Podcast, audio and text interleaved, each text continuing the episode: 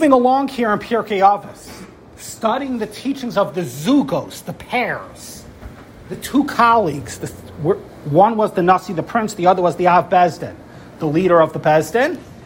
And we are working with the basic premise that these two colleagues, living in the same generation, share a certain commonality between their two teachings because they're both honing in on the same essential conundrum of the generation. But at the same time, each one is addressing the issue from different pers- differing perspectives. According to the Maharal, the Nasi among them is always addressing the problem from an Av Chesed, love, love, love perspective, and the Av Beis Din among them is always addressing it from a Gvura perspective. You remember our mashal, one is the Mashgiach, the Litvish Mashgiach, the other is the Hasidic Rosh Yeshiva, right? Perhaps one is the Lamdan, the creative Lamdan, one is the hard, one, one, one is the uh, nut and bolt Posek. You can look at it either way. Anyway, so let's see if we could trace it in the, in the teaching tonight. So I'm going to read what they both say and let's tease out the commonality. Yeshua ben Prachia v'Nittai HaArbeli kiblu. So this is our next generation. Yeshua ben Prachia and Nittai HaArbeli. Yeshua ben Prachia omer asay l'charav. Make for yourself a rebbe. Uknei l'chacharver. And buy for yourself a friend. You see, when it comes to a rebbe, you don't need to buy a rebbe.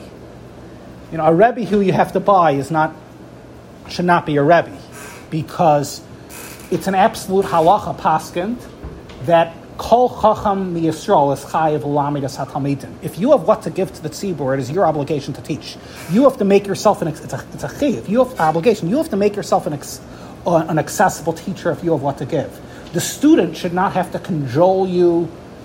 The talmid certainly should not have to buy you over the way one needs to buy over a friend. There's an investiture. When it comes to a friend, when it comes to a friend, you need to invest in a relationship. A Rebbe ought not require that investiture because the Rebbe has to make himself available. It's not Knei Harav. It's Asay Harav. Make for yourself a Rebbe. Simply make him as your Rebbe. Show the commitment. I'm going to display the commitment. I'm going to be available. I'm going to hear him. I'm going to listen to him. Make a Rebbe it shouldn't require more than that because if you open yourself up, the Rebbe's going to do his part. You don't need to control, you don't need to buy him over, there's no kinyan. When it comes to a friend, on the other hand, friendships require investiture. And I don't only mean investiture of finances. What currency, by the way, is even more expensive than money? Time. And what currency is even more expensive than time? Emotion, right?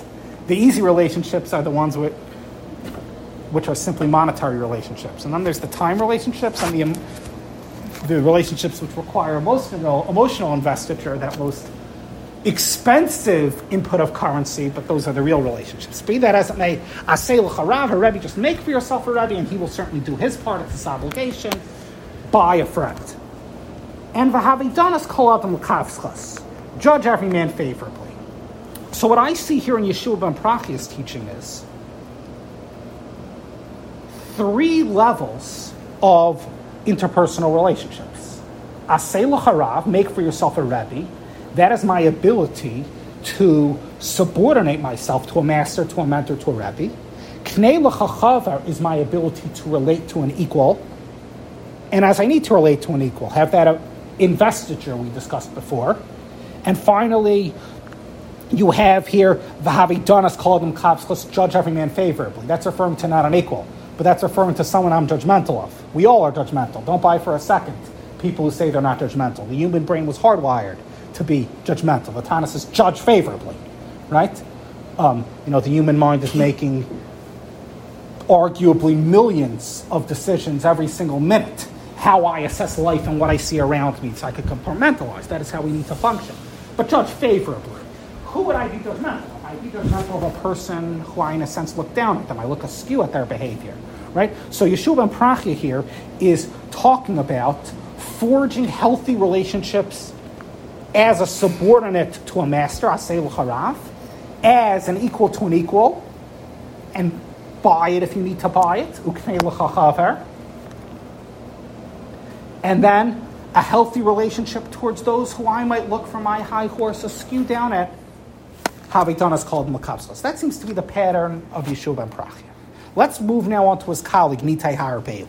Nitai Har Bailey Omar, Harchik Mishachin Ra. Distance yourself from a bad neighbor.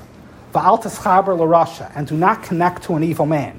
Va'altas yashmin aparanis. But don't worry due to calamity, which the Rishonim explain is a continuation of the last teaching. Do not connect to a rasha. You might think I need to curry favor with a rasha because everyone else is suffering. It's a generation where Risham sama sachakaslo. Risham seem to be doing well, right? You might be worried to see Aparanius and don't do that. Don't believe that to be successful in this life, you need to forge relationships with unsavory people. Al Paranius, don't give up hope if the going gets rough. Forge good friendships, associate with good neighbors. So, on the most superficial level, I think we see that both Yeshua ben Prachia and Nittai HaArbeli are both talking about broad scope perspectives about relationships good people to forge relationships with, less than good people to forge relationships with.